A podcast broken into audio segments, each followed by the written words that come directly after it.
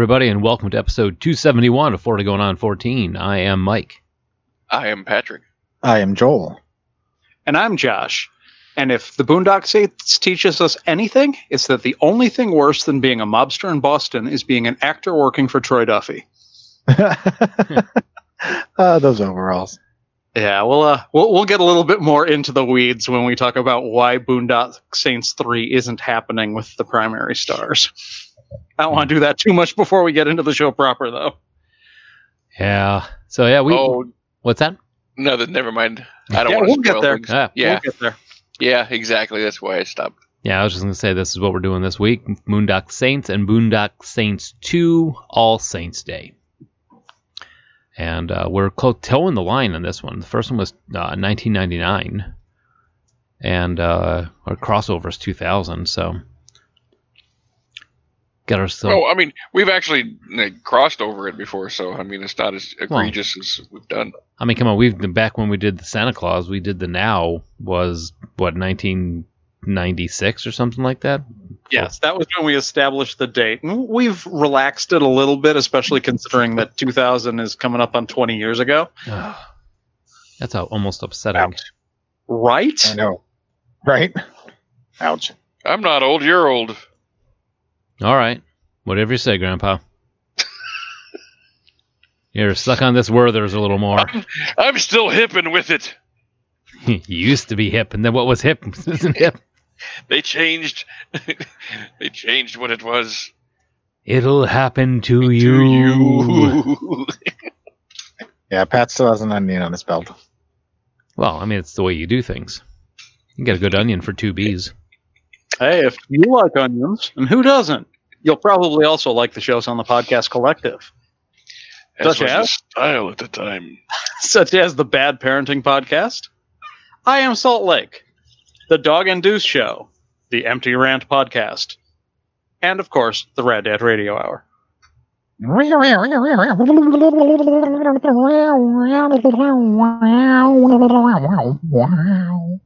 Five bees for a quarter. That's a lot of bees. Seriously, dude. I make like two bees like every three hours. I think I broke Mike. You're so fucking stupid. There's a lot I don't know. bees. I don't know who I'm ma- more mad at: myself for laughing at, or you for saying it. Why not both? Yeah, you know what? The hell with us both. Yeah, if you'd like some more of this, uh, try us out on iTunes, Blubrry, Stitcher, TalkShoe, Podverse FM, NoonFM.com, iHeartRadio, and go over to uh, Podchaser and leave us a review. If you want to give us some voicemail or feedback, uh, you can get us at 708 Now Rap, 708 669 9727, or on Facebook, Twitter, email us 40go14 at gmail.com, and, you know, go out your front door and yell. Maybe Wow. you'll hear. Yeah, if you do leave us some feedback, we haven't had a voicemail in a while. Uh, don't think we are not hearing you if uh, you don't hear us on the next show, because we're working a few weeks ahead now. Yes. That's a good point. Yeah, we should explain that. We're organized. No, I wouldn't go that far. No. People are like, We're "Why are all pretending to be organized. a month behind? Right? We're just really slow. Yeah, so how about how super cold it is in Chicago? Yeah, as of right it'll, now. it'll be 70 by the time people are hearing this. I was going to say, it isn't so funny for us today, but in three weeks is going to be a riot. I mean, shit, We're it's negative future. seven right now where I am, and it's supposed to be 50 on Monday. What the hell? What's the deal with the weather? Well, we got down to like like 35 the other day. It was Oh unreal. no. Mm-hmm. And Yes, this is an example of the not topical references I was talking about. exactly. Thank you for the example, Patrick. Now it's about I'm that- helping. Yeah, you keep telling yourself that, Ralphie. now it's about that time. It's about that time. Three weeks in the past. In music, movies, and TV.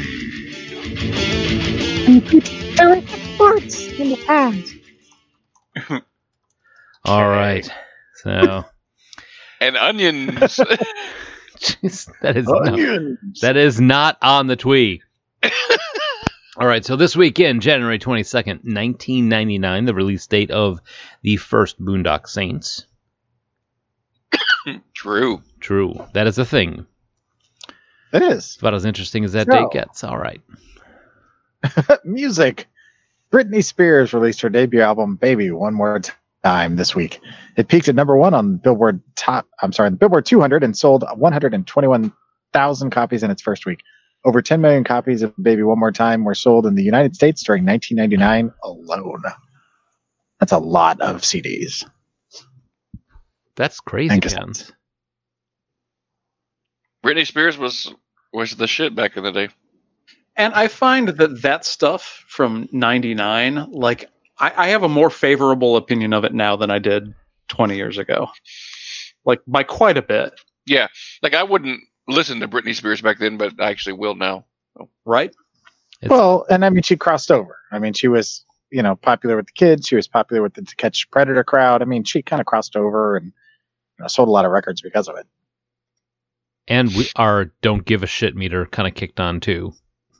I'll listen to whatever the hell I want, type of thing. So Yeah, Well, but I think in general, with whatever kids are listening to, that the uh, knee jerk reaction for us who are a little older is to say, ah, that's kind of shit.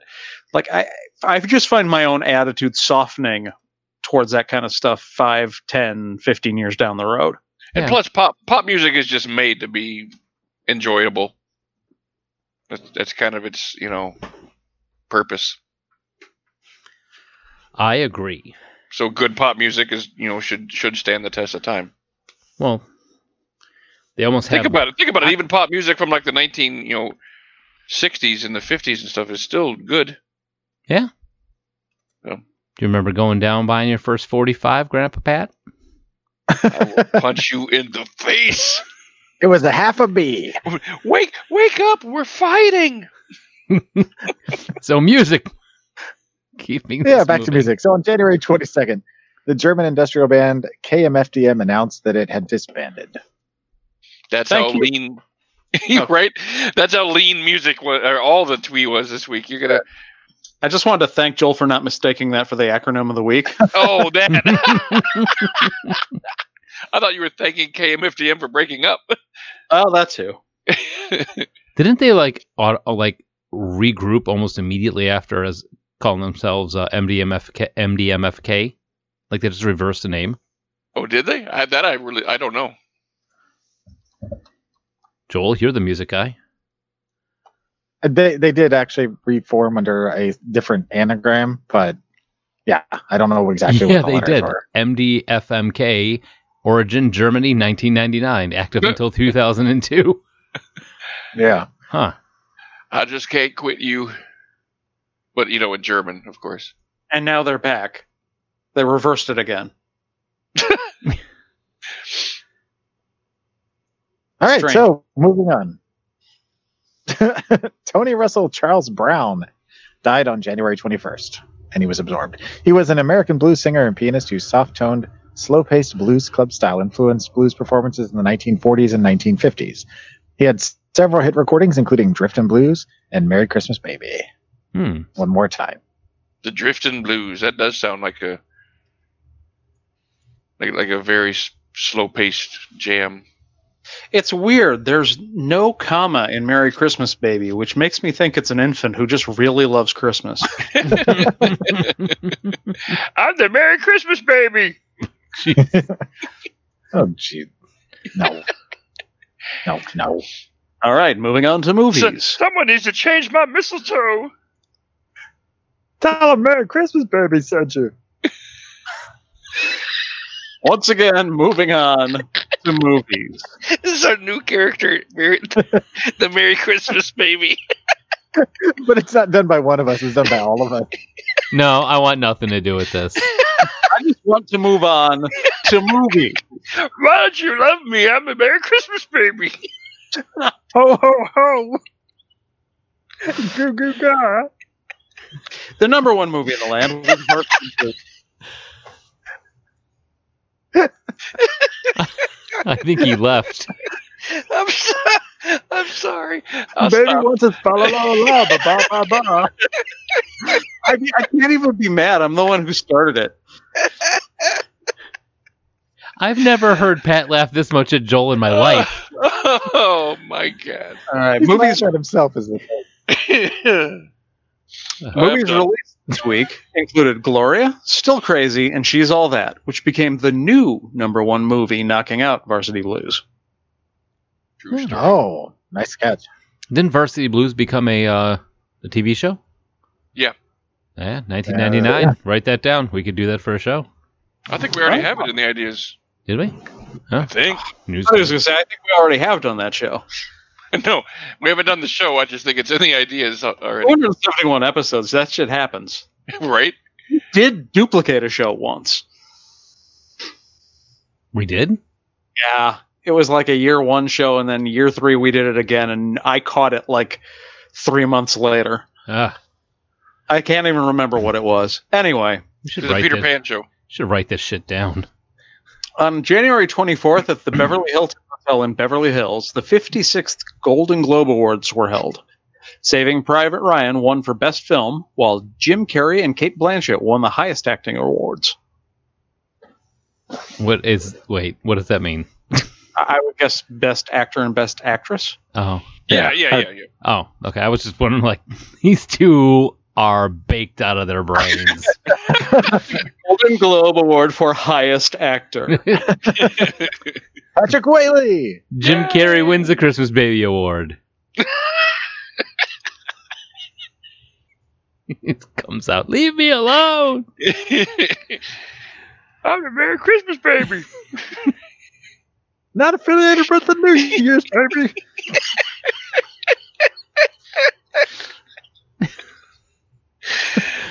Oh, Been a long week, has it, Pat? oh god damn, that's just uh, like I'm gonna imagine. I'm imagining like Bobcat Goldthwait voicing it or something. All right, Oh. so TV, the top shows in the land were a very 1999 ER, Friends, and Frasier. So there's Very that. Uh, January 22nd, Jon Stewart debuted as the host of The Daily Show, replacing Craig Kilborn. Good decision, Craig. 22nd. 22nd? Yeah. A lot of people forget that that was even a thing. Hmm. Like the pre Jon Stewart. What are you whispering about, Joel? That's He's- the 21st.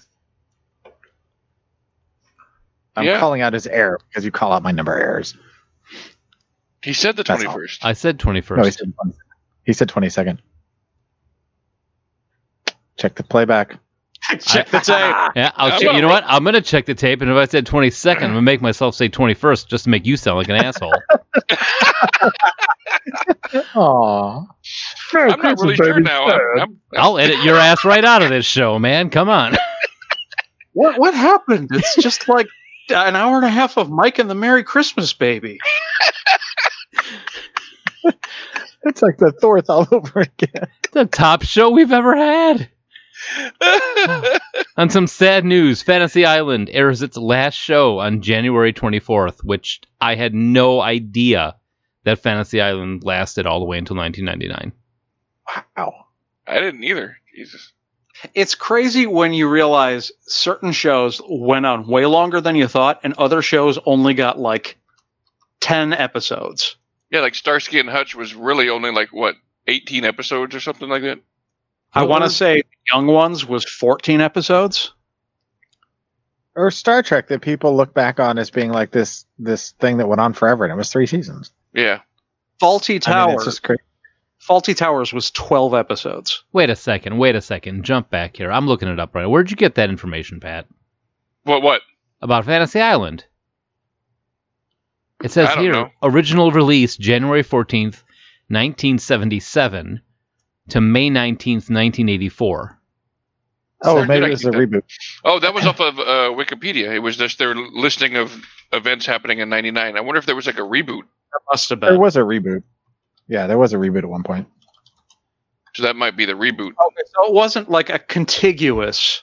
Okay, yeah. So Oh yeah, Fantasy That's a little- Island 1998 to 1999, starring Malcolm McDowell. What the hell? What? Malcolm McDowell. remember that now that we're talking oh my about it. God. What the hell?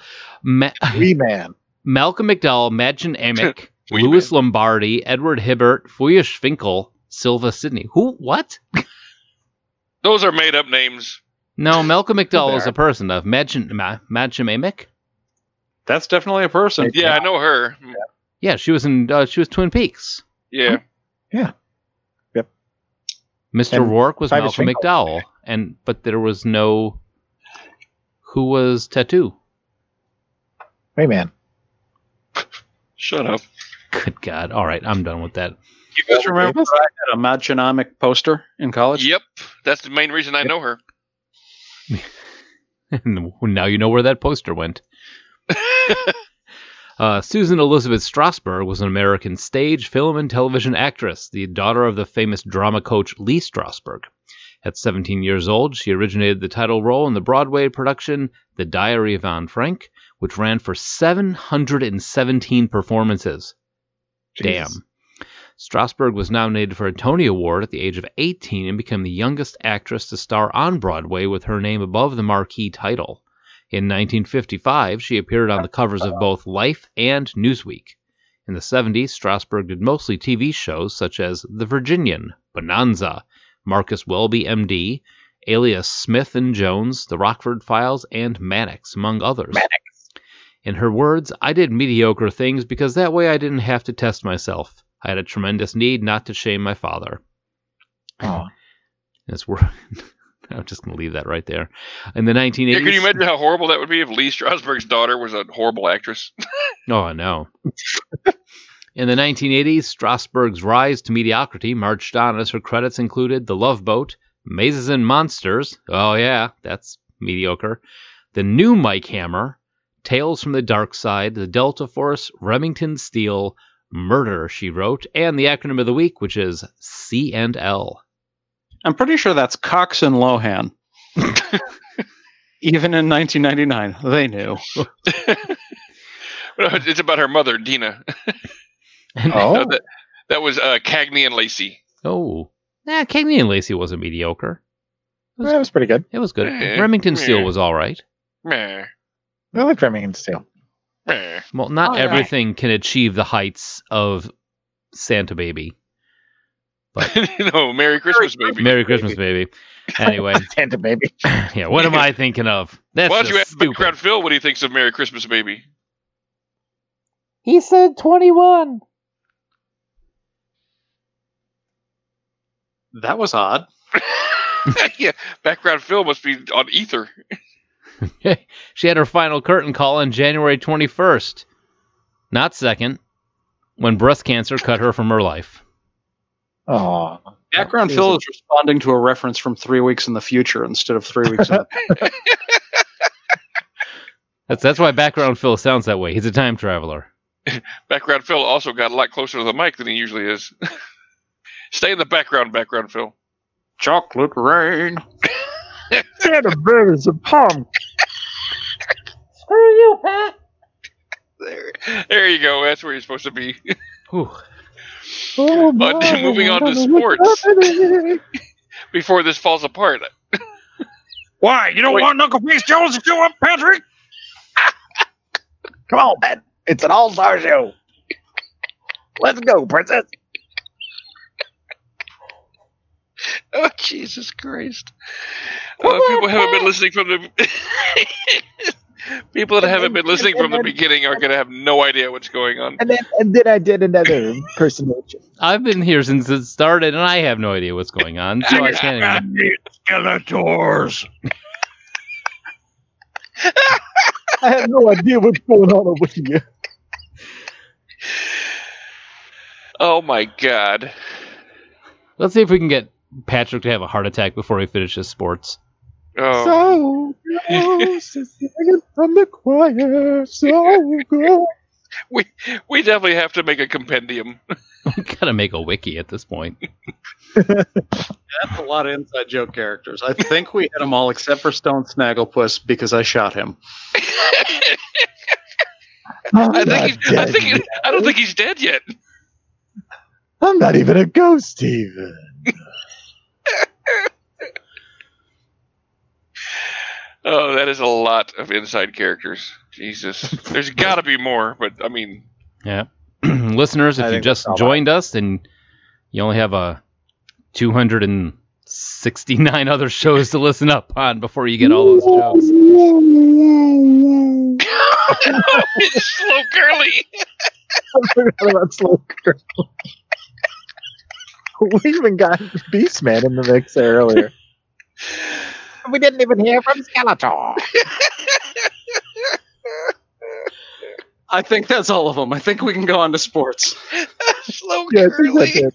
I Quickly, forgot all about slow curly. quickly, Oh, move on. Jesus. Sports. on January 20, on January 24th at the 49th NHL All-Star Game held at the Ice Palace in Tampa, Florida, North America beat World 8-6. The MVP was, of course, Wayne Gretzky of the New York Rangers. Oh god damn. and also on January 24th, David Duval eagled the 18th hole for a final round of 59 to win the Bob Hope Chrysler Classic at PGA West. He became only the third player to fire a sub 60 round on the PGA Tour. Oh, slow curly. I will be impressed if we have like a super fan, maybe Nikki or uh, David from the UK, uh, calling in to let us know of the character that we missed. Oh my god. There's got to be some. I heard Doctor No No's in there, and that's that's he's the oldest one. That's Mr. No Nos. Yeah, he's not a doctor. He got his I was the one that kept trying to make him a doctor. yeah. I figure by now he finished med school. You know, spend six years in no nose med school to be called Mister. Yeah, that's true. He was a, he was an episode one creation, so he may have graduated by now. What's his degree in? Otolaryngology? Um, he, he's an ENT, strangely Yeah. enough. Otolaryngology, yeah. Yep. Watch be a gynecologist.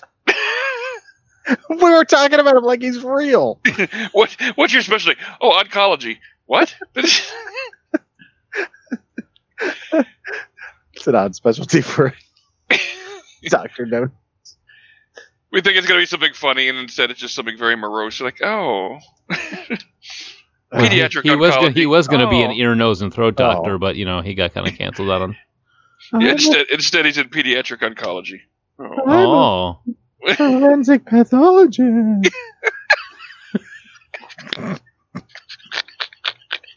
I'm gonna solve the murder of Soul Ghost. oh, Jesus Christ! Soul Ghost. That's another one. We, we he got in there. Oh Uh, my God! Well, I, I, that's got to be the end of the twee. We got to we got to end it right there. Play us off, keyboard Joel. So in 1999, somebody made a movie called Boondock Saints. They did. They did.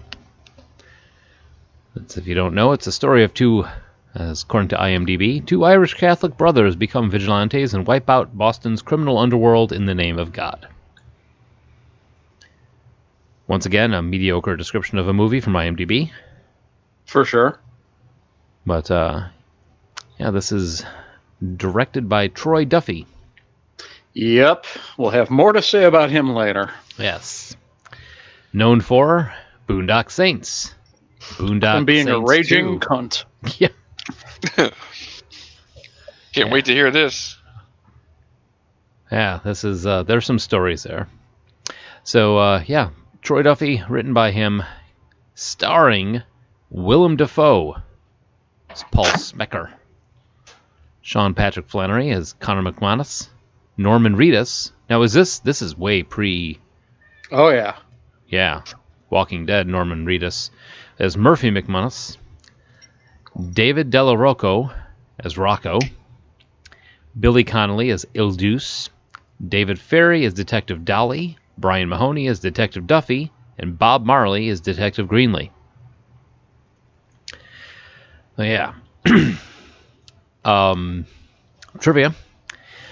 Billy Connolly was so stoked to be playing against type in the role of Il Duce and having so much pl- fun playing a psycho with guns strapped all over him that they had to add the cigar prop to him because he was to make him consistently smoke because unless they stuck something in his mouth, he could not stop smiling. There's a joke there, but I'm not going to tell it. Penis. Yeah, that's pretty much the joke. yeah. I was hoping there was more. I was wrong. That's what she said. Wait. Ah. Ah, nice.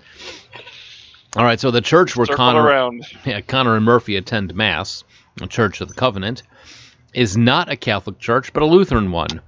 No Catholic churches in the area would allow filming in their sanctuaries due to the objection to the plot of the film, whereas the Lutherans were like, sure, whatever. Oh, Catholics. Well, we Lutherans are like that. nah, all right. Wait, will you bring beer? Well, then we're good. Yeah. That's pretty much all you got to do.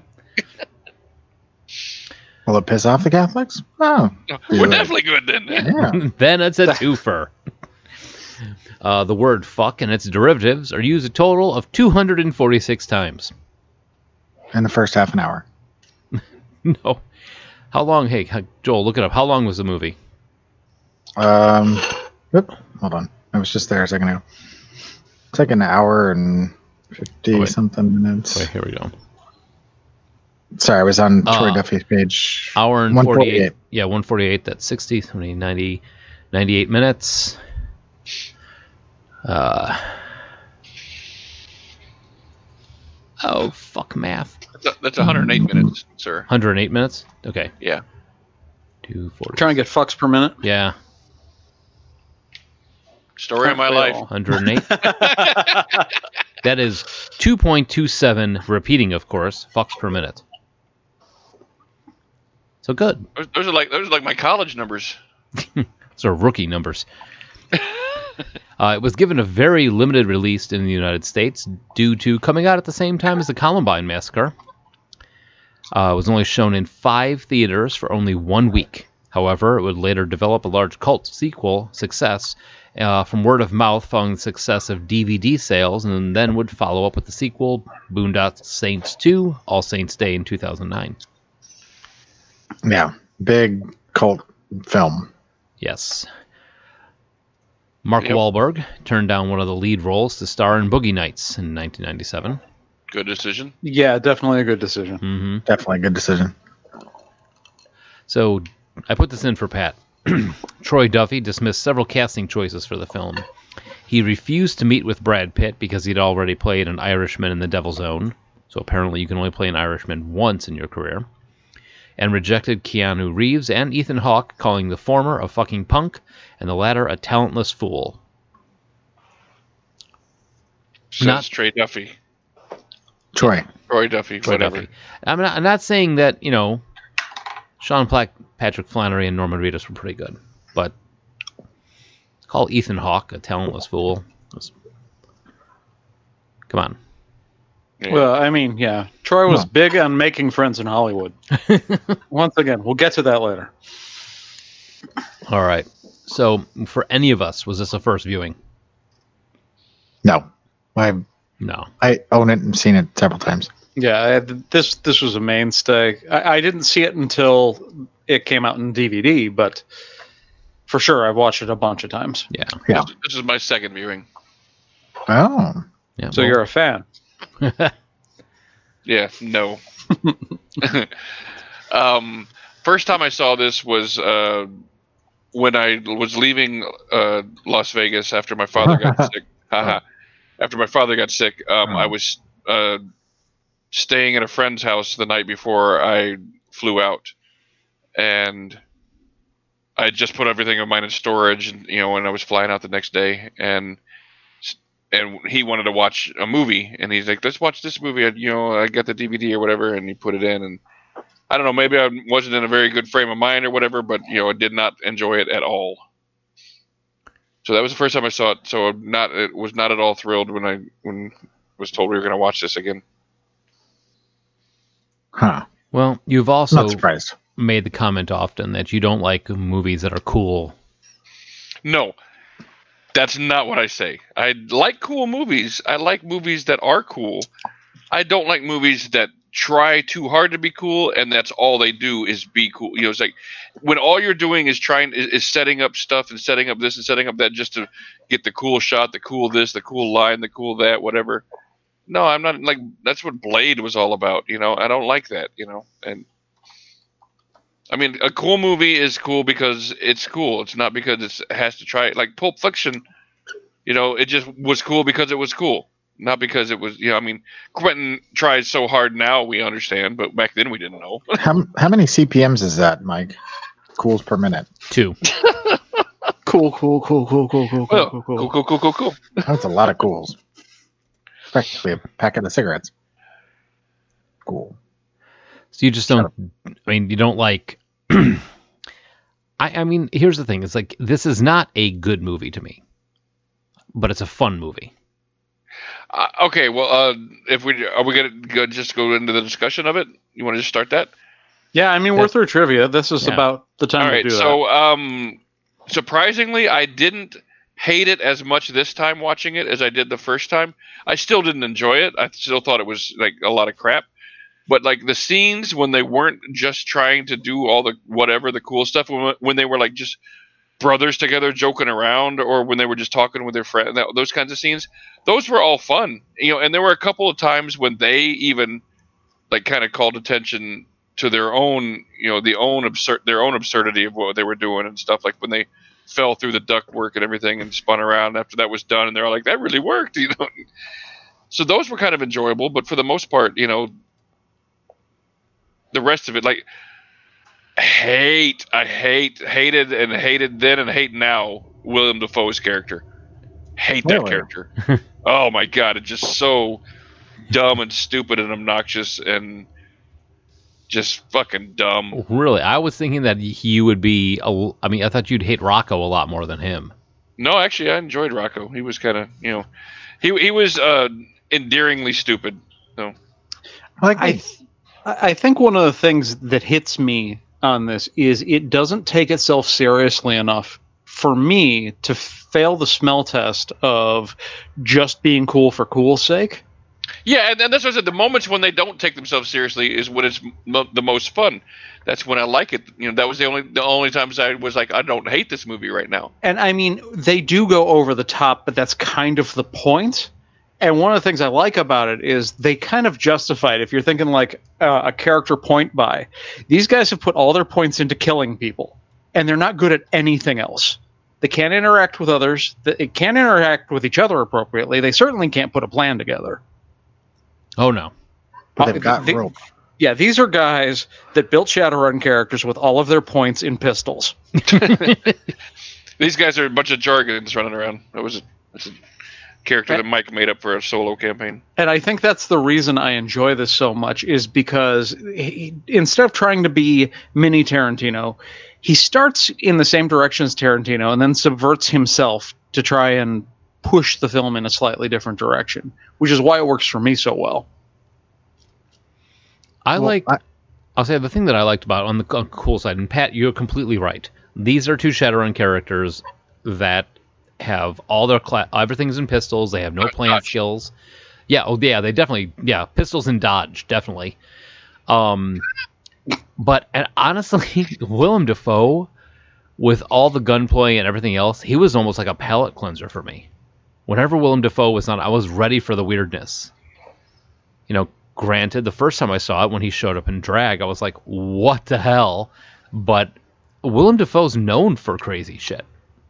And it's kind of like they just let him loose and be like, "This is what you're doing." You know, with the whole scene when he's talking about the uh, gunfight at the house, when Il Duce shows up, where he's like going, he's in the middle of it with him, pretending that he's firing and all that. I mean, it it was over the top, it was goofy, but it was it was Willem Dafoe. You know, I mean, that's that's what you expect from that guy. But it's not what you expect from an FBI agent. No, but it's not exactly a realistic portrayal of anything. Yeah, and it's very well established that that character is atypical in every single way. He's atypical as an agent, he's atypical as a homosexual guy. Like everything about him is just a little off. Mm-hmm. Well, and any guy that would believe that Willem Dafoe in drag is a woman deserves to get shot. Maybe That's it's been a fair. while. Maybe he just got out of prison. He said it's been a couple weeks. yeah. I mean, It's been years for me, and I would not fall for that. would you though? Uh, I think there's you a might. Galooly at the door, Pat. No, I, I I did not say I wouldn't let him in. I just said I wouldn't believe that that was a woman. I didn't say I have not fallen for that. I just said I wouldn't again. dated a T Rex once. Tra- tranny me once, shame on you. Training me twice, call me interested. Um, I, I think Willem Dafoe. Uh, yeah, I think he loved that character, and if I remember correctly, there's a documentary that um, called Overnight that was all about Troy Duffy and his, you know, this movie. Um, that Willem Dafoe was kind of the linchpin of the whole movie getting made to begin with, if I remember correctly. Well, that And- that explains a little bit because it feels like honestly there was too much Willem Dafoe controlling that character and not enough of the director controlling that character. And if Willem Dafoe was the, the driving force, that makes sense that Trey, Troy would be like, "Well, I'm not going to tell you what to do. You do what you want to do." I I mean, I think it was kind of like, um, oh crap. trying to Uh, think. ben Hur. Yeah, I, I agree. It was like crap too. No, there was another movie.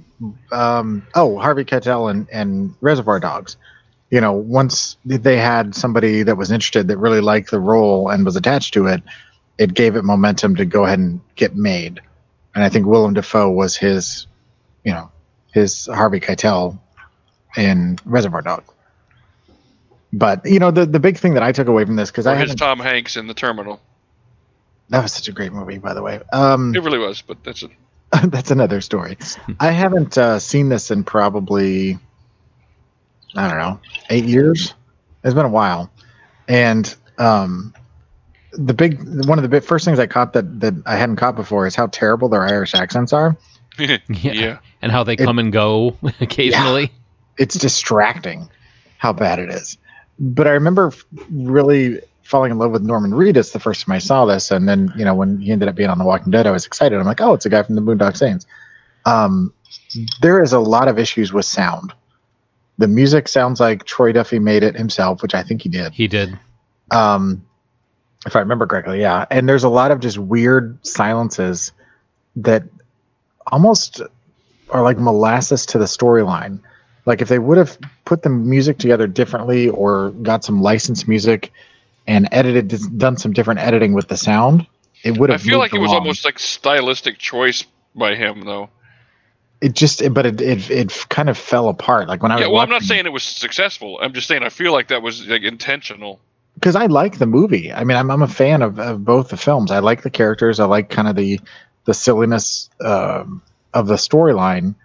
Um, you know, that the the church is well, that gets more pronounced further you go into this, the the second film, but uh, there was just a lot of things that I caught this time around that kind of were really problematic. That I was like, wow, I that's crazy. Like what? Like what I was just talking about. Just that? like like the accents, the music, the pacing, the um I mean the script itself is kind of patchy in parts. Um The clunky foreshadowing, like when they're making the big deal out of the rope, you know it's going to end up being something huge. You know? well, but that was kind of the fun of it. You you knew that it was going to kind of fall back into something. But yeah, I mean it's his first time out as a filmmaker and he's kind of trying to throw stuff against the wall and see what sticks and um There was there's plenty of plenty of evidence in this movie that for a first time filmmaker, there was several times he was just being far too ambitious. Well, he was super convinced of his own genius, and right, that and that that definitely comes through. Yeah, sorry, yeah. sorry, I didn't mean to interrupt you. No, that's fine. And he does. I mean, I'd recommend watching the overnight documentary at some point if you want to see what Troy Duffy was like in 2003, long after this film had been out, but before the second one was even made yet. No, I think I've had my fill of Troy Duffy. Well, the only time you saw him in this film was he was the guy in the overalls in the bar fight scene. I just meant in general, Oh, the whole was- genre of Troy Duffy. the genre that is Troy Duffy. Yeah, I- I'm not sure that's a thing anymore. Yeah, there's only two. so Yeah, I mean, he was attached to a TV series that never happened, and yeah, I did these two movies. So he's he's pretty much shot himself in the foot.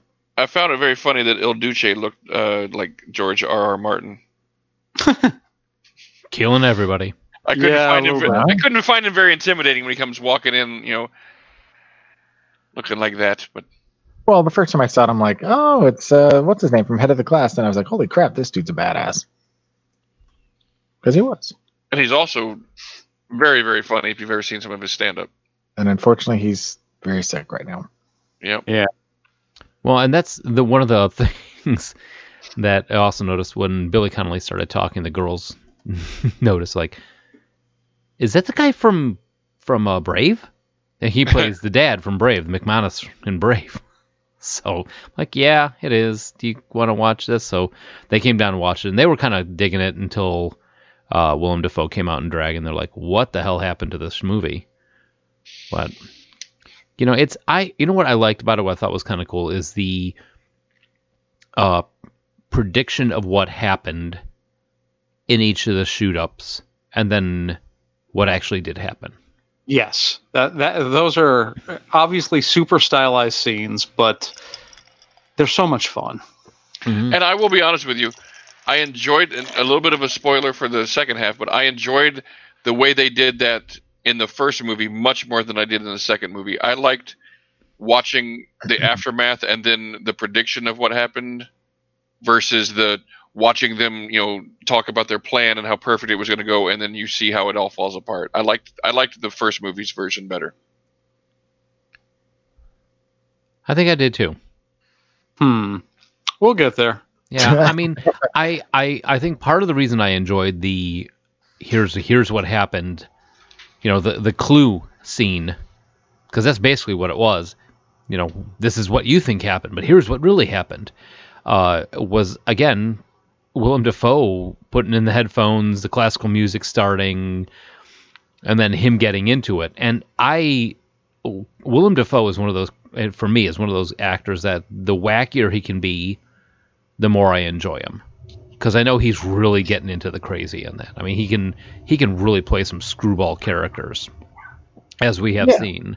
But I, you know, like when he, I was all excited for him to play the Green Goblin when he was in Spider Man, and then he did, and it was like I wasn't as enraptured with it as I thought it was going to be. Well, they had to tone him down. That's the thing. It's like if you're going to put him in the movie, just be like, hey, go for it, do your thing. Yeah, dude basically is the Green Goblin. Just let him go out there. Exactly. right. he let him be the Green Goblin, or or like um. But then he shows up looking like the girl gremlin in Gremlins 2. right? oh my god, he that is did. perfect. That is exactly. I was like, what? What is this reminding me of? And that is Oh the my hundred. Oh my God. god. Dun, dun, dun, dun, dun, dun. Or Oh. or ET when they put a wig on on ET. Like, I've got the weirdest boner right now. but yeah, definitely the Gremlins one. Oh my god, that's perfect. Even Merry Christmas, baby, won't touch that.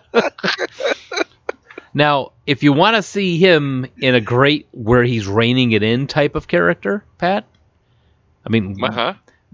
really, uh, you know, uh, Willem Dafoe 100%, but he's playing the character 100% Willem Dafoe, just crazy enough. You got to see John Wick. Here we go again. You got to This is see gonna be a weekly occurrence, isn't it? it is. Until you see it, then we'll stop. Uh, but then he'll hate it because of all the stuff we've done. No, he won't. He won't hate it. I probably won't. And Yeah, just- unless he just hates it on principle, he won't hate it. See, that's what I'm afraid of. Is we're going to talk it up so much, he's just going to hate it out of general No, I'm, I'm not like spite. that. I don't do that. It So- was Dumba. Do you have any favorite parts, Pat? I mean, even though you're not a fan of this, was there any part in this movie where you were like, "All right, that was all right"? Um, give me a second because I just watched both of them today, and I gotta remember what scenes. Uh, I don't want to mix it up. So, uh, Right. I uh, that was. Uh, I keep thinking of ones from the second one. Um, All right, let's go to Joel then. Well, you you think? yeah. Um, well, I, I definitely like the the scene where they fall through the the ceiling. Um, just in general, that's that's kind of a cool scene that uh, the Punisher Warzone redid. Um, but I love when El Duce shows up on the scene just because that's a badass. He's a badass, but how can you not love the serial crusher theory? Oh, the whole conversation about the really big guy. Yeah, that, that towards the beginning. I have to. I, s- I, I was gonna say real quick. I, I think probably that when they when they decide they're gonna to fuck with Rocky, and they they pull him through the door and put him down, put the guns to his head, and they keep fucking with him. That was yeah, Lucky he didn't poop himself. I I like Rocky. yeah, me too. Rocco. Rocco. Rocco, definitely. The- Well, the- they, yeah, they, they they called him Rocky as well. But Rocco was his name. yeah, When they first introduced him, they called him Rocky. definitely my favorite scene is and always has been when Rocco accidentally shoots the cat. It took me a while to realize what the hell happened. oh, it's it, and I am not a fan of even in cinema e- violence against animals in any way, but it is so sudden and Oh. th- just the reaction is played so well that even my natural inclination to not like the violence against animals thing, dude, No, it has I- me rolling. I think my favorite scene was when he was confronting his the girl, and he's all like, "I will shoot myself in the head if you can name that cat. You know, if you can give me that cat's name right now." that was pretty funny. Yeah. Rocco I think was a great a great character because you can identify better with him because than you could with the brothers. Because the brothers just have this luck and you know everyone's thinking stuff, man, it'd be awesome to be the brothers man, but if I did that I would you know, I'd wind up screwing things up. You know, he's he's more of the if I tried this I'd wind up like Rocco than I would the brothers. You're, you're saying we're more of the Rocco character. Yes. Yeah, It's he's the gateway. everyman. Yeah, Yeah, he's the everyman character that brings you into this magic that is the the uh, McManus brothers. Yeah, yeah, I'd say that's to. true. Yeah, I agree. So, So we want to talk a little bit about the plot for people who haven't seen it instead of just talking about our reactions to it. oh yeah, go ahead. I mean, what you've basically got is two Irish brothers in Boston who are, are vaguely violent. A bit. they Um, do like to slap each other in the face with sides of beef. So Right. Uh, but I mean, if- their main thing is when people treat m- members of their community who are respected poorly, do violence, uh, they get more into the like violence against the clergy later. Uh, Yeah, their first real violent act was when the Russians come in and try and close down the bar from from Doc, who also happens to be the guy who played Doc in Fraggle Rock. So that also known as fuck ass. fuck yes. I, I'd been saying that for years and forgot where I got it from. But yeah, so they get they get mad when they come in and they try to uh, they try to shut down the bar. The Russians come in and try and shut down the bar because they've bought the block, and it just like pinwheels out from there. They get into a bar fight. The next morning, the Russians show up at their place and try to kill them, and one of the McManus brothers does a six, seven story jump. Sounds right. Yeah, off Fifth a floor. balcony. Fifth floor. Remember Fifth floor. The, the leak was on the fourth floor. That's so- right. Fifth floor, f- fifth floor jump off a balcony onto the back of a Russian dude who was about to execute his brother. Well, he did jump off the roof, so it probably was actually six, seven floors. So Sure. never mind. Fine. It doesn't even land really on the guy's back. It's more on the side. So Yeah. It doesn't really break his It's more of a WWE landing. All right. Either way, he fell from very high. My God, that man had a family. He broke him in half. But yeah, so falls off. They wind up killing these two Russian dudes by one crushing one. I can't. oh, First off, I can't imagine how much it would hurt to get hit by a toilet dropped from a fifth story window. yeah, The good news is it wouldn't hurt for long. Yeah, right. the brief moment that you would recognize you got hit with something and then you'd be unconscious and dead. Um, and then he jumps off and the lands on the other guy, who then gets his skull crushed by the other brother using the lid of the toilet, which is another awful way to go out. But they They kill these two, go into hiding for a little bit, and then just decide, all right, what we're going to do is we're just going to turn ourselves into the cops. And again, some, there is some comedic timing in this with the whole time with um, Greeny, uh, Green Bean is what they call him. Greeny, Greenly. Yeah, green bean. Yeah, Green Bean, Get- Bob getting Marley. the bagels and the coffee and all yeah, that. go get the Yeah. bagels, go get the coffee, and then him be like, they're not just gonna waltz right into the you know into the station and turn themselves in as they immediately do it. And there's a recurring gag to the entire thing of proving Detective Greenly wrong at everything that he guesses. But they walk in, they just you know uh, they talk to him. Willem Dafoe has a conversation with the guys, determines that they were acting in self-defense after a bar fight, and lets them go. Not you know there isn't enough trouble for that. Well, then the boys have a come to Jesus moment. That's one way to put it. Yeah. Yeah, they have a come to Jesus moment where they realize that they're blessed and they should take down these people that are treating others so badly, you know, the murderers and rapists and everything else. So they become vigilantes. Uh, As you do. as yeah, as it happens on Thursdays because As it- we have, yeah. yeah, as it's Thursday. So they Who hasn't done this? Exactly. It's like a rite of passage in growing up. So they go into uh, find a, the Irish arms dealer. They load up on weapons and then go after the Russian mafia. Yeah. By the way, what's the deal with them giving him? You know, them giving him maybe maybe five thousand dollars worth of stuff, and them taking like thirty thousand dollars worth of equipment. Well, What do you this is 1999 gun dollars. Yeah. See, Oh, you're okay. thinking you're What? thinking 2019 gun dollars. And then the second movie, he just straight up gives it to him. I'm like, this is the the the fucking worst arms dealer I've ever seen. Uh, he's on Old West standards. Stuff just costs money. You know, you throw a couple coins on the bar, get you a horse, a gun, a woman for the night, a hot bath. How much did that cost me? Money. How many money? two. I, I think I have two money. I just happen to have two money right here. well, then you got yourself a gun. Yeah, You just That- bought Pennsylvania. that guy. That guy's the the the worst fixer I've ever seen. He's like- yeah, The only arms dealer that goes broke. So yeah, so then they uh, they load up, go after the Iri- go after the Russian mof- mobsters, fall through the ceiling, and in a comedic moment, by dangling from their ankles, shoot down the all the top level mobsters, and then execute the Russian, the main Russian guy. In an upside down spinning wheel of death. Right. Yeah, it's cool though. It was it was cool. You have to admit it was cool, Pat. Oh no, I'm not saying it wasn't. I'm just, I mean, because that that is a total. Uh, It's a Shadowrun thing to Yeah, do. that's ex- I mean, that is exactly a Shadowrun thing. So they And they got off the, the rope. Yeah. Charlie Bronson.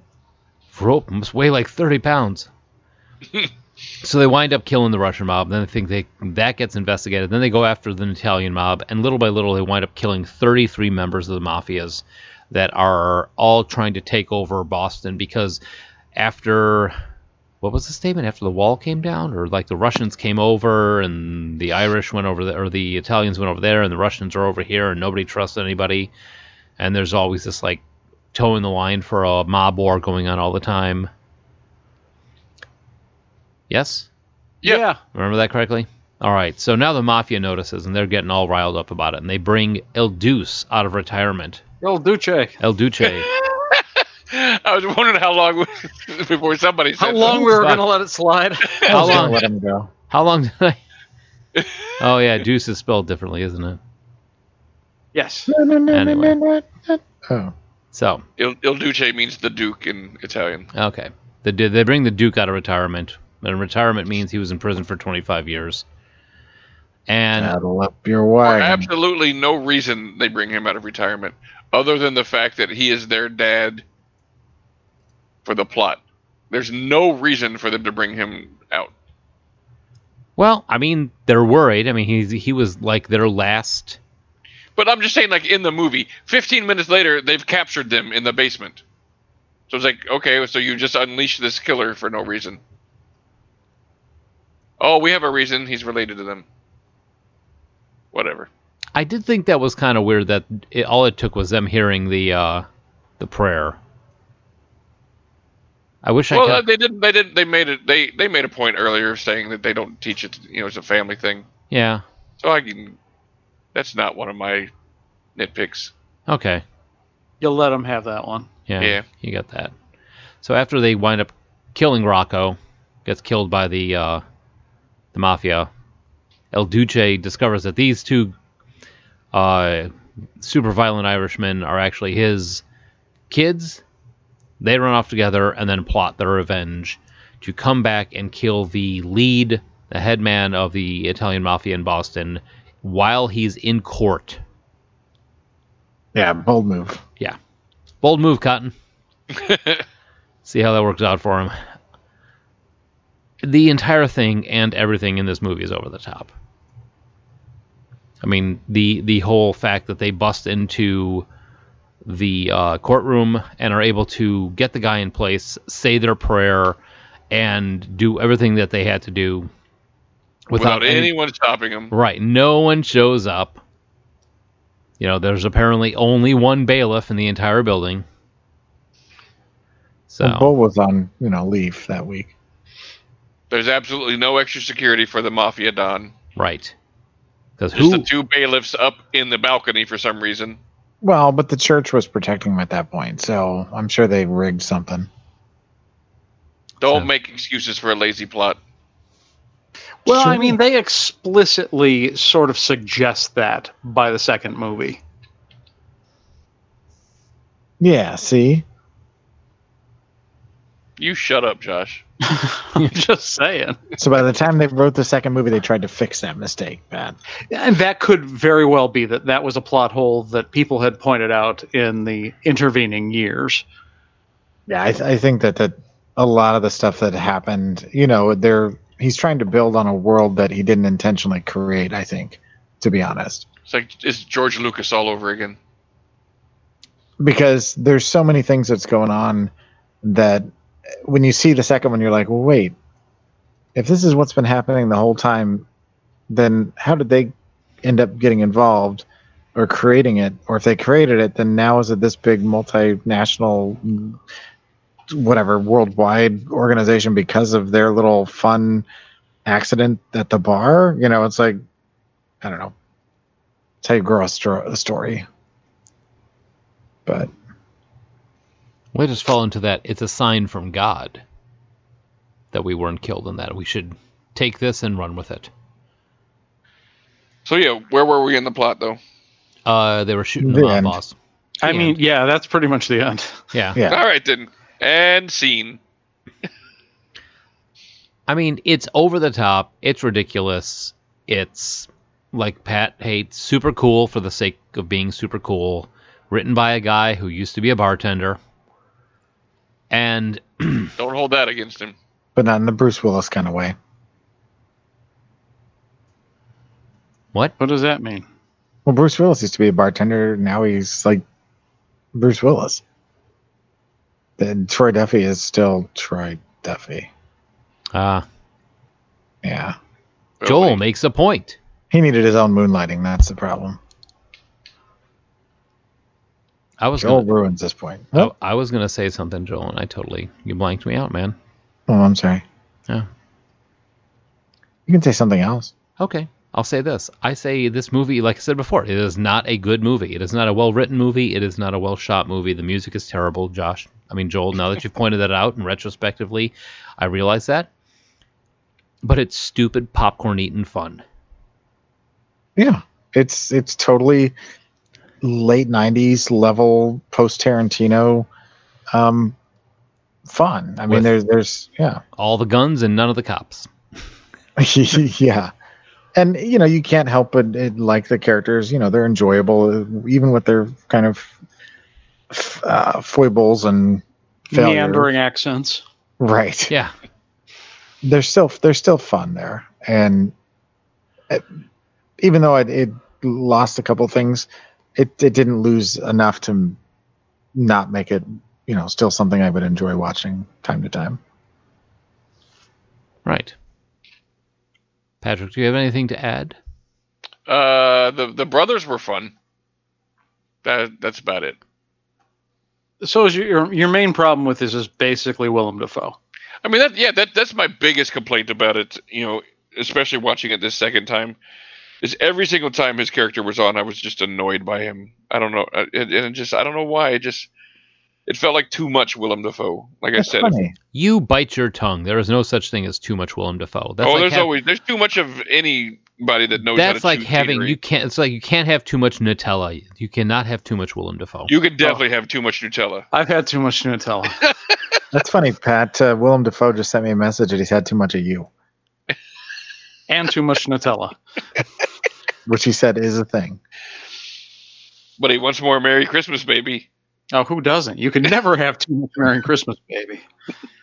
we're We're gonna have Merry Christmas, baby, before the end of the show. Ugh. So, good God!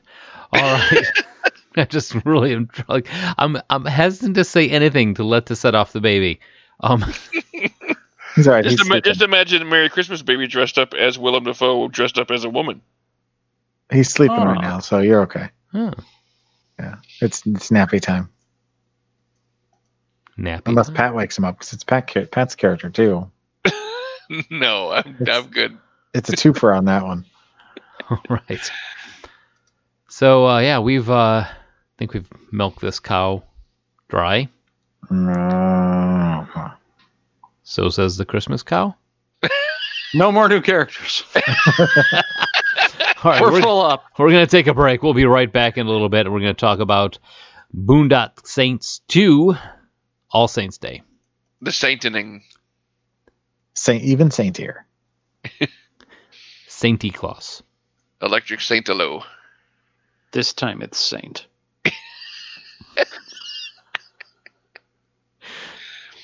In a world. Say it, Saint So. See? Oh, my god, damn that it. was so much better. All right, we'll be back in a little bit. No, we won't.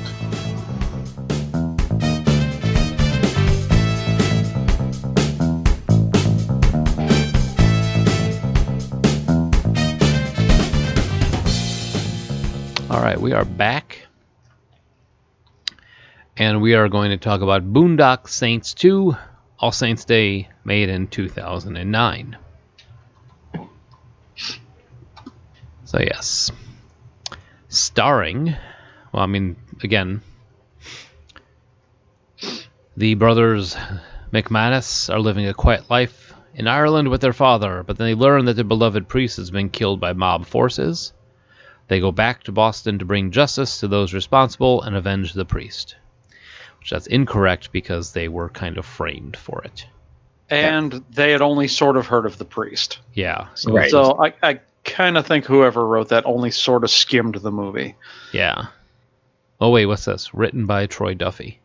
well, that makes sense. Yeah.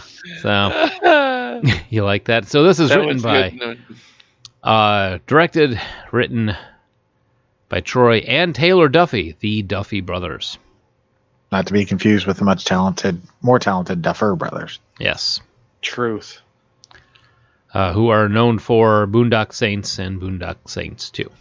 Or the more talented Duff Man. Duff Man doesn't disagree.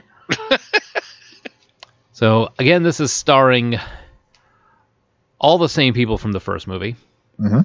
with some extras, such as Clifton Collins Jr. as Romeo, uh, Julie Benz as Special Agent Eunice Bloom. You know, Greenly, Duffy, and Dolly are all back. David Della Rocco shows up for a short time. And then we have Peter Fonda as the Roman. Daniel DeSanto as Crew Cut. Gerald Parks as Doc. Uh, Matthew Lemche. Yeah, Yeah. that sounds good. I'll go with that. As Noah. Robert Morel as Louis. I call this down to Judd Nelson as Conce- Vincenzo. Concenzo Iacovetta. Yakavetta, yeah. And Joel, I put this in here for you. Robb Wells is Jimmy the Gopher. Ah, yes. from that show that you watched that I do not. Ricky, Trailer Park Boys. Yes, and uh, Paul Johansson is Kunstler. And I'm not sure that Peter Fonda wasn't asleep during this film. right? Not entirely sure. It's like they woke him up. Peter, you're I, a th- mob I boss. think they, they just put a webcam on him at the senior center and they just green screened the rest behind him. This is Easy Rider 3. oh yeah, I got it, dude. I'm good. Uh, I'm on it. I'm on it. Why am I wearing these clothes? All right. Where's my acid? Yeah. Despite its limited release, this movie made more money on its opening weekend than the entire box office run of the first Boondock Saints. But considering it was only released in five theaters for five days, right after the the school shooting, can kind of make sense if you think about it in that frame of mind. yeah. Uh, when the brothers meet Rocco at the bar in their dream, a black cat walks past Rocco on the counter. The cat is a reference to Rocco's girlfriend's cat, Skippy, who was accidentally shot in the first Boondock Saints film. Which I, I thought was so awesome that they had the freaking cat. Yeah, that was pretty cool. And then the F word was only used 136 times in this movie versus the 200 some times that was done in the first one. Well, they couldn't afford any more than that. yeah, they had they they had like a punch card. Yeah, their FPM budget was way down. yeah, It was like it was like a uh, like a subway card. Every They were fifth- going for fifth one, they got one for free. they were going for a PG-16 rating. Jesus. All right. it's just dumb enough that you're laughing. What the hell is wrong with you? You're an idiot. uh, Special Agent Eunice Bloom was originally Eunice. Eunice, whatever. Uh, Tara Reid was slated to play her initially. Franken boobs. Uh, yeah, I mean, I have never thought she was a great actress. Just in general. Well, you were right. Then you saw Julie Benz play this. Well, She was but fine. comparing the Uh, two, Her accent was atrocious. Well, at least she was keeping in theme with the movie. All Yeah. the accents were atrocious. They came and they went. You know, they showed up, they got worse, they got better. oh, dude, I'm a mob boss. What year is this, man? Where's Dennis? Jesus. All right, so plot of the movie: the brothers come back after the priest has been shot in their modus operandi with the pennies on the eyes, and they call in Special Agent Use Bloom. It was pretty funny that they that scene when they were talking about how good the character sketch guys have gotten. They're like, "Why did we cut our hair? Uh, it seemed like a good idea at the time." I loved that. That Yeah, it was actually pretty funny. pretty funny. Can I just say that the first time I saw this movie, I was excited, first of all, because I'm like, oh, cool, more Boondock Saints. The first time I saw the movie and it started, and Sean Patrick Flanery, after he shaved, I was like, did they replace the actor? like, what happened to Sean Patrick? Oh my God, what happened to his face? It's Oh. funny because Sarah said the same thing. I seriously, for like the first 30 minutes, I was like, who the hell is this guy? Until I finally got online and looked it up. I'm like, holy crap. Oh, he did not look like himself at all. It was it was unsettling. it really was. He was hiding from the mob. Apparently. So yeah, so in this one they introduced Romeo, yeah, they needed a replacement for Rocco. Yeah. Uh-huh. Who He was fun. he he was he was he was all in from the very beginning. You may know him from Ballers Westworld, where he plays El Lazo, and Veronica Oh Mars. yeah. which again he's kind of the gateway for the audience member because he's he's he's excited to be a part of him uh you know he uh, he's introduced as being a bit more of a badass than he ends up ends up being which i thought was kind of disappointing because like when he's doing the the fighting they're doing the fighting thing in the boat you know he's kind of a badass and then all of a sudden he's like this doofus Well, the main thing that he was that the guy said that you know was uh, talking about how fast he was. It wasn't necessarily that he was a badass. He was just really fast. Yeah, he put all his points into Dodge. it definitely wasn't into one liners No. and that's the thing is he looks like a in any other environment he would be the badass but they're trying to almost ramp up how much of a badass you're supposed to see the boys as because this guy is this badass who you see and he meets his heroes So and that's and he almost kind of plays like the the us character again because we know what the McManus brothers can do. We and so does he. So when he discovers who they are, he has that same kind of like fanboy. Why somebody who's a fan of these kids watch the movie again because they know what's going to happen. So he's that excited fanboy that all the viewers were in getting along and being with the McManus brothers this time. And there were several scenes that reminded me of of Trainspotting 2 as far as like it felt too much like they were relying on old footage or that they were relying on old whatever, you know, here and there. And like one thing that I wanted to say about the first movie and I forgot to mention this and they and they did do a lot of fl- fl- uh, flashbacks to it and they talked about it even in this movie was they make a huge deal about how like the, the you know they killed the guy execution style and the bullets crossed in the brain and exited his eyes and everything. Like if you're gonna make that big of a deal about ever talking about that, you know, when they do the recreate the, the recreation of that scene, maybe you should have them stand and point their guns at an angle instead of like you know pointing straight at their their, their guns were parallel in the reenactment of shooting of executing the guy, and that bugged the shit out of me. I like the things that bug you. Well, I mean, if you're gonna make such a big deal out of the whole, oh, the bullets crossed in the brain, blah blah blah, and you know, and then you show the reenactment, they should be holding the guns, you know, like one person couldn't hold the guns because the guns would be parallel or what, you know, and then and then you show them holding them like that, you know, no, that's dumb. What did what did you think about the short assassin? Yeah, whatever. I mean, he's a short guy. Okay. Yeah, it, it was funny how people were calling him Napoleon, and like he seriously had a Napoleon complex. oh, for sure. Yeah. The whole I mean- scene with him laying down on the ground next to the priest was really strange. Yeah. Yeah, and was hilarious. Yeah. I thought it was more strange than hilarious. It was strange hilarious. I, I was laughing. Is that a word? It is No. now. No. No. No. Strange. Strange hilarious. Sounds like the cousin you don't want to in- invite to your stuff. Are we going to invite Strange Hilarious? No. Oh, man. you so ridiculous. no, no more he's, a, he's that Greek exchange student, man. He's just a weirdo. We don't No more characters. We're going to bring in Strange. strange, strange, hilarious.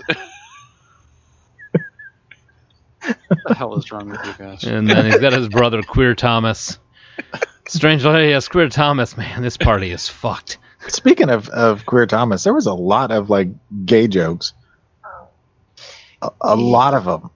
Yeah. There was a Man. lot of like, ah, that's so gay. You're so gay. And it's like, whoa, what is going on? Troy apparently has got his own agenda. I don't know. It was weird. It No. felt weird. Does anybody actually refer to John Wayne as Duke Wayne? No. Nobody does. Speaking of weird sequences and, and things, what about that whole scene with Rocco talking about just going off on his tangent? It was like Troy was like writing out his manifesto or something. Yeah, that was that- really weird. That yeah, ended that was up the, on the, the hockey main rink? point when, when I felt like it was a, it was like tra- uh, Trainspotting two, like he was trying to have his Trainspotting two moment. But what moment?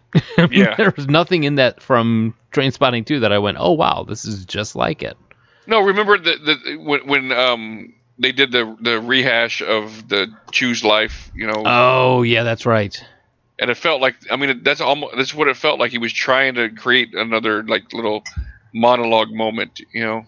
It just uh, It almost felt like he was trying to uh, make some sort of a statement that, you know, men weren't men anymore and, uh, you know, it's okay to be this, that, and the other thing. I don't know. I just, it felt out of place and like a waste of bringing Rocco back. You know, if you're going to have Rocco back in a weird dream type sequence or a flashback or something, make it something interesting. I yeah, think maybe don't make it the toxic masculinity manif- manifesto. That's hard to say. Yeah. I think the whole Rocco scene should have ended at the bar. Yeah, I agree with that. You know, they do the shot, they do the drink, they stack the cups, move on. And then they realize, you know, oh, you know, just a little hallucination, memory, whatever, you know, blah blah blah. Bad dream, something or other. Yeah, Well, it's like that first opening sequence and Rocco's walking across the street, and uh, it's like, wait, what? Just am I watching the first movie again? And it's just kind of random. I don't know. It was weird. It would have been nice to have some. I mean, I like the idea of them being haunted by Rocco's death. You know, that was kind. that is a a good plot line. You know, they have these nightmares because Rocco got shot in front of them, and it was their fault. yeah. You know, that makes sense. Suddenly being on the ice together with uh, Green Bean, little weird. right. I got kind of Uh. got, got kind of strange. It's like Troy was trying to prove that he wasn't gay Well, I think it was or something. I think it was Troy Duffy trying to like like Josh said. Did you say this, Josh? The the the Trainspotting moment? We're trying That to get me. that. no, that was that was Pat. Pat. Pat makes a point. Um, he he tried to get artsy with it. And just and it just didn't work. It did not work. So, Josh, you had some information. Apparently, you know Mr. Duffy well. Well, no, I when we get to the ending of this, this is something I just recently learned because of this show. Is uh, it looks like they're they're set up for a sequel. And I was like, oh, cool, there's going to be a sequel. And then I looked into apparently uh, neither like very suddenly uh, Norman Reedus like both of the stars were just like uh, we're never going to do this. We love this, but we cannot support the unethical behavior.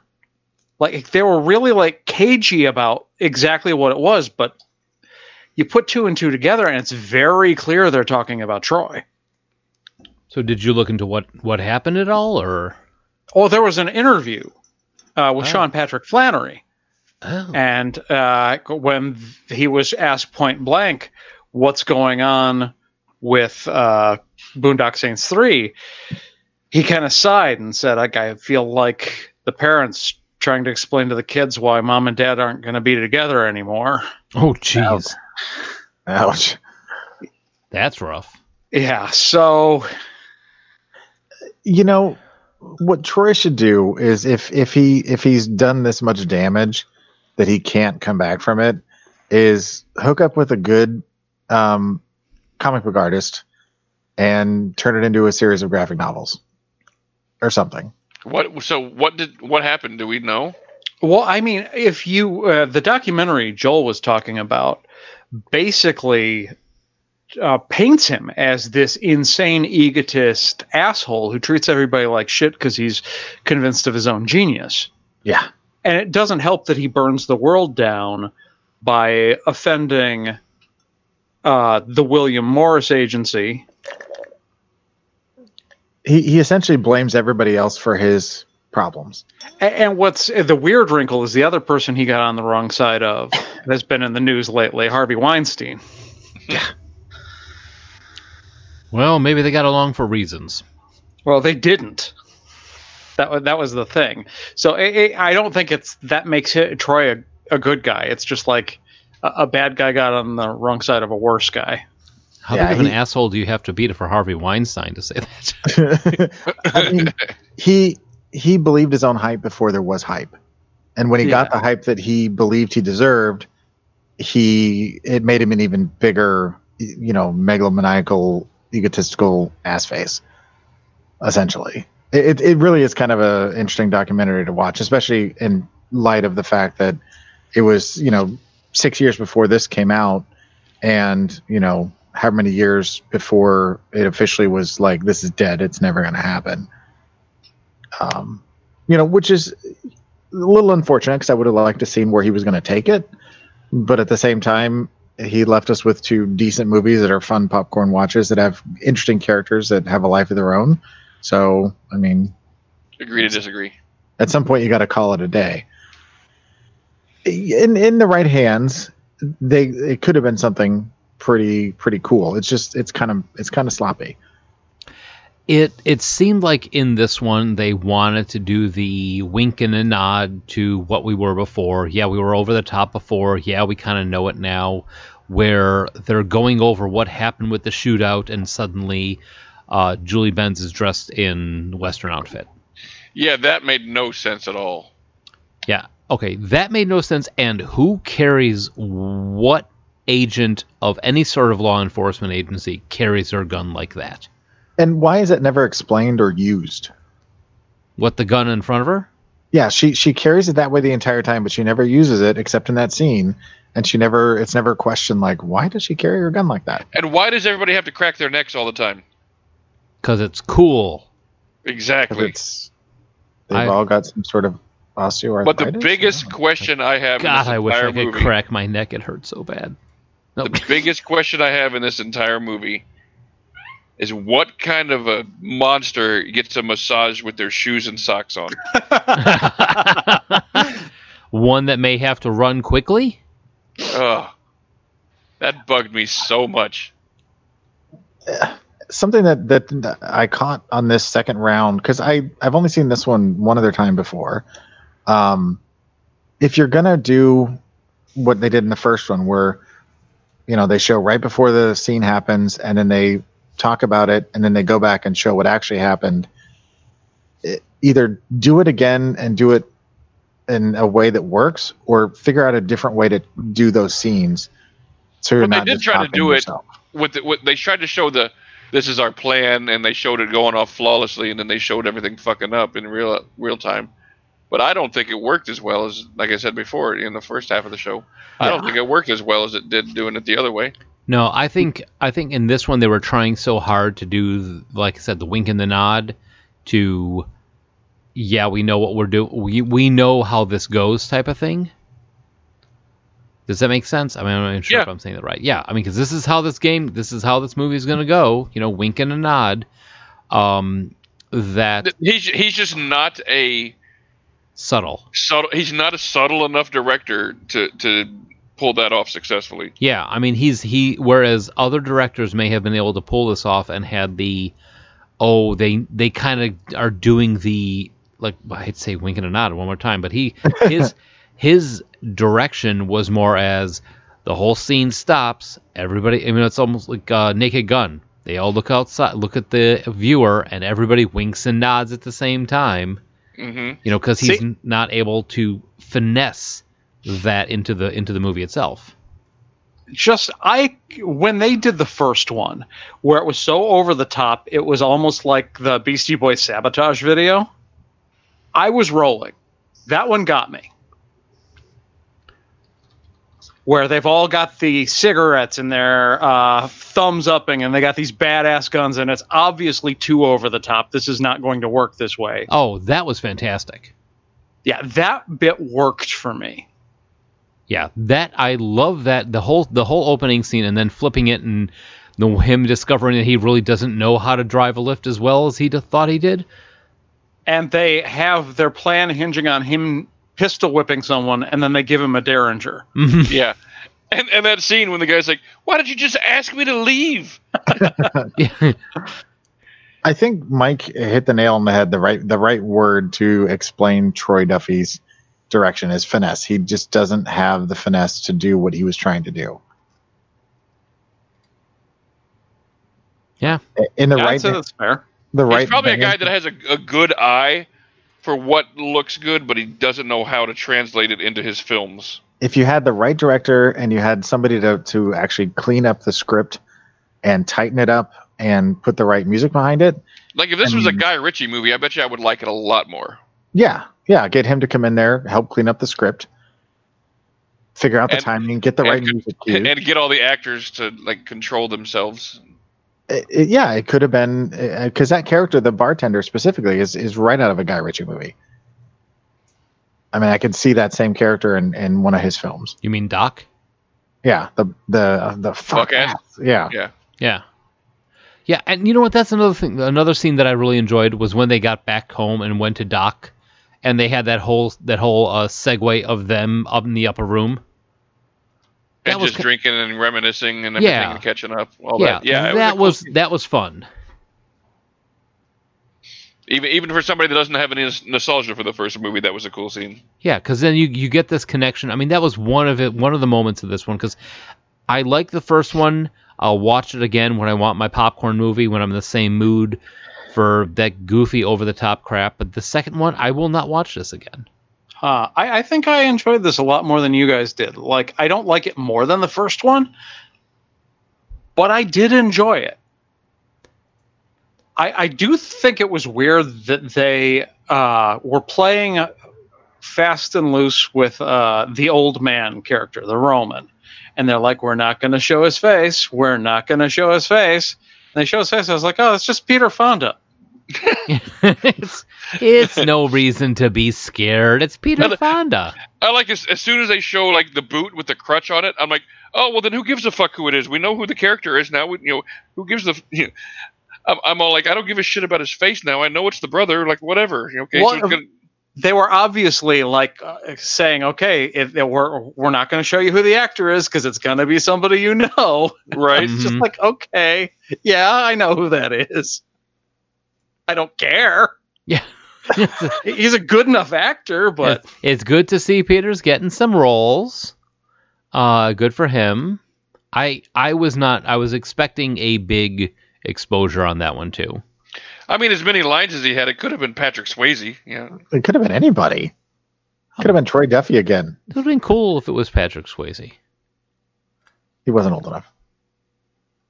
I'm just saying it didn't really. I mean, the amount of lines he had, it didn't really matter. You know, cast whoever the hell you want. And Sha- Billy Sean Connery, Mel Gibson, whatever. It doesn't matter. He had four lines. Billy Connolly's death scene was a little a little rough, but then they get to the the scene with the big reveal that uh, Dafoe isn't dead. What the fuck was the point of that? Why Well- even? Why even say that he's dead? Just just retire. Like it doesn't matter. like Well, they were trying to establish the fact that they were part of this larger organization funded by the church to take down evil and that they have this whole, you know, worldwide organization and these guys are just like a part of it and or like they're the the whole organization, I don't know. But I'm just saying, if Bloom is part of it too, why why do you have to lie to her that he's dead? She can still go to the funeral and pretend he's dead. Like if she's a partner, there's no reason to you know. It's just something that was again written into the movie to make us be like on the, at the end, oh, big twist, he's not really dead. Who fucking cares? Oh, or the scene in the prison where they're like they're you know they're they're, they're going to be okay or something. I don't remember what the line is at the end, and you know they do the little shooty hands out the window at the different factions, gang factions within the prison. Yeah, all And it- waiting for him. Yeah, Yeah, it just kind of left this door open that is never going to be closed now. but you know, it just has more questions than answers. I don't know. I, I enjoyed it, and I agree I, with Josh. I mean, I, I it's something I will probably watch again. I, I own them both, um, and like I've said, I like the characters. I like kind of some of the world that was built, but there's a lot of problems with it. and I'm probably less likely to watch it again only because I know that there isn't going to be a follow up. Like I hate uh, this definitely felt like it was supposed to be a bridge to something else and now I know that something else is never going to happen. Yeah, you you kind of left. We're left at the end of this one expecting. I want to see the big prison breakout. Yeah, You know, it's like absolutely. Yeah, I mean, like, all right, they're trapped in prison. There's that hole. You're not trapped. I'm not trapped in here with you. You're trapped in here with me. And there's this all this going on, and I want to see these two break out. And you're right, it's depressing because I'm like, it would be a ridiculously cool scene if you could get someone other than Troy to work on it. And you would hope. Oh, it would it would still be cool if he worked on it. It just may not be good. well, yeah, yeah. I mean, but that's the thing is like you you would hope maybe on the third one they'd go, you know what, we got this one. Why don't you just sit this one out? We'll take You'll care get- of you. You'll get the royalty checks. Yeah, we'll we'll write you in. Or you know, they we find out Il Duce isn't dead, and he's the one that gets him out. I don't know. The No. church organization can bring people back from the dead, and uh, who knows? Yeah. No one ever dies except the bad guys. And we'll and we'll never we'll never find out. We're left on a cliffhanger, so to speak. Yeah, and that that bums me out because this, yeah, it's I think the reason you're bummed out is because it's cool characters handled by a thumbless act, thumbless director. They have no annoyance. They have they have this really cool idea, but they're not capable of bringing it to what it should be. There's no subtlety. There's no nuance. There's no, you know, there, there, there's no. I mean, even though they're kind of charismatic, you, there's no characters in the movie that you that you really care about other than the two of them. Well, and the whole third act is a setup for something that's never going to happen, and I'd rather not have that setup Mm-hmm. if it's never going to be paid off. Right. I don't. I don't like. I don't like movies that s- cater to the sequel. Yeah, the sequel should. The sequel Not- should. Yeah, it should be. I mean, unless unless of course you're George. Unless it's like a Lord of the Rings movie. Exactly. You know, then you've got a sequel coming. In this one, it's like you know you set yourself up with a sequel, but it doesn't do good enough to have that sequel. I mean, there's a lot of movies that do that, where they kind of give you that end of the credits teaser, or the end of the credits, you know, where you've Like, got like Flash Gordon. oh oh, shit, man, stop it. Th- You I saved want every one of us. I want a Flash Gordon 2, and I want a Buckaroo Banzai versus the World Crime League. Damn it. they promised me that. Why am I imagining Troy Duffy as a an, an, M- Emperor a chimpanzee with a hammer trying to put together IKEA furniture? kind of how I picture him writing a script and directing. But um, I, I can anybody explain to me the sheer cult phenomenon though? Because I see people with tattoos, I see people with, you know, there's tons of fan art everywhere, and I get it. They're fun movies. I like them, but I don't quite get the level of cult following that they have. I do. The thing is, is like I am Irish American, and even I'm um, embarrassed by how many people, despite their closest connection to Ireland being like they're a quarter Irish, seven generations back, that's like how they define themselves. So this being a character piece with it doesn't matter that they don't sound like people from Ireland. Their characters are supposed to be Irish, so that whole like American plastic patty mentality, like every one of them is going to love them. Plus, you've got the whole Boston thing, so you've got basically that entire city. I was just about to say, yeah, don't don't forget about the the Boston love for the Irish. Yeah, Well, and this is explicitly a movie where Boston is the star instead of New York or Chicago or LA. And there aren't very many of those. like the town. Mm-hmm. So yeah, you've you've got those two things, and uh, a fiercely passionate group of people who like those two things. So it does not surprise me that uh, this movie set in as hard as it did.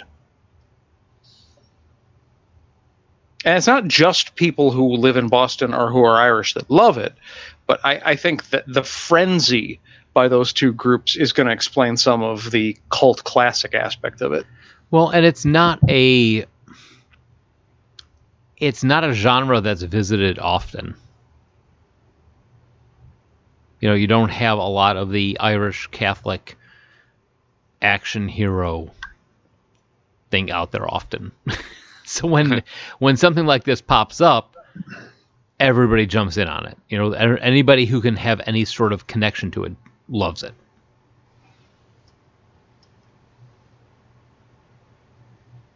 All right, that that explains it. I just always was curious, and uh, I figured this would be the time It's to it's similar to Scarface in that, you know, there's a lot of unjust love for it. In my Yeah. opinion. That's another one I've never gotten. I, I mean, it's a it's a it's a fine movie, but Ugh, no. most of the stuff that people are excited about it doesn't happen until the last ten minutes, and the rest of it's kind of eh. That's on my need to see list. You know, that's all right.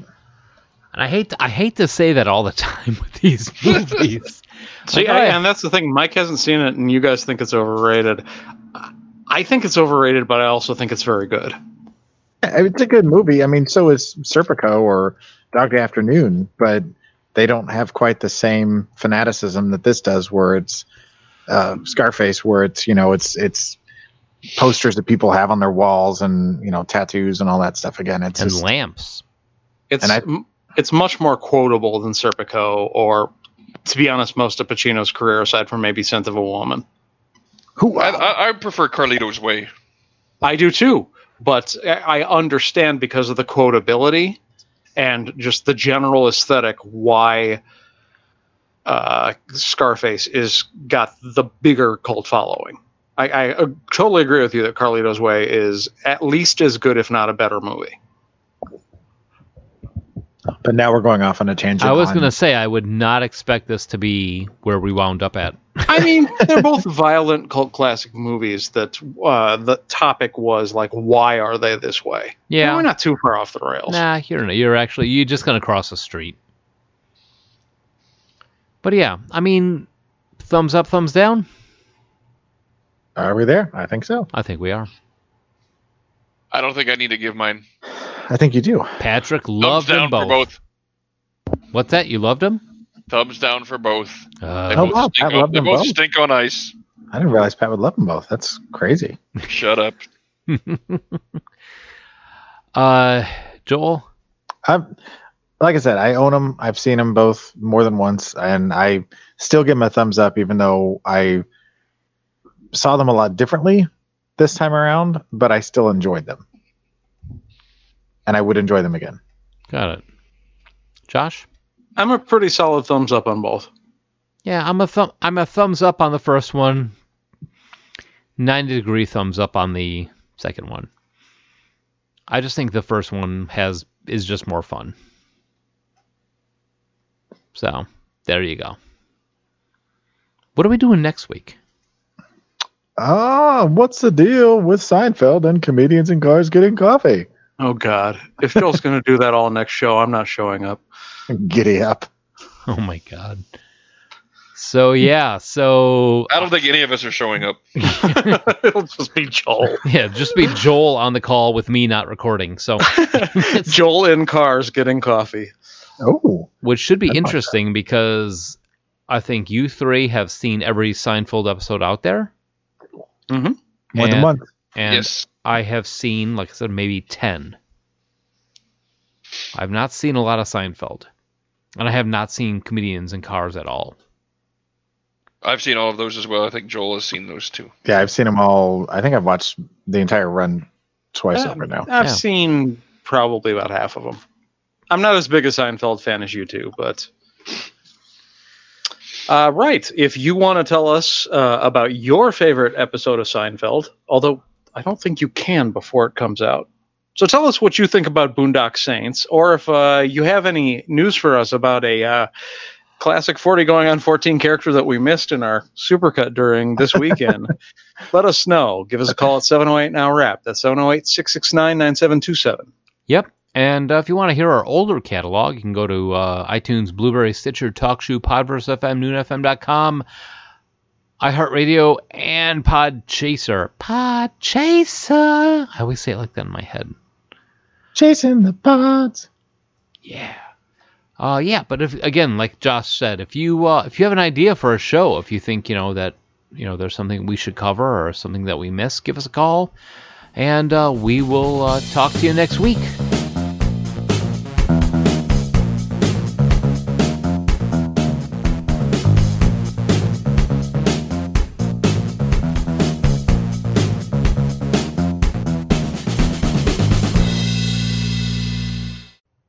I see what you Yeah, okay. Oh, look at you.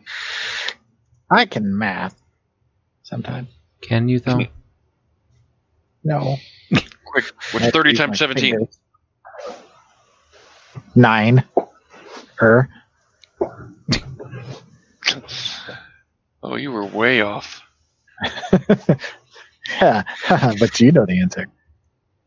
510? Is he right? I know. I don't know enough about math to be sure. I don't think he is. That doesn't sound right, but I don't know. I don't know enough about math to say no.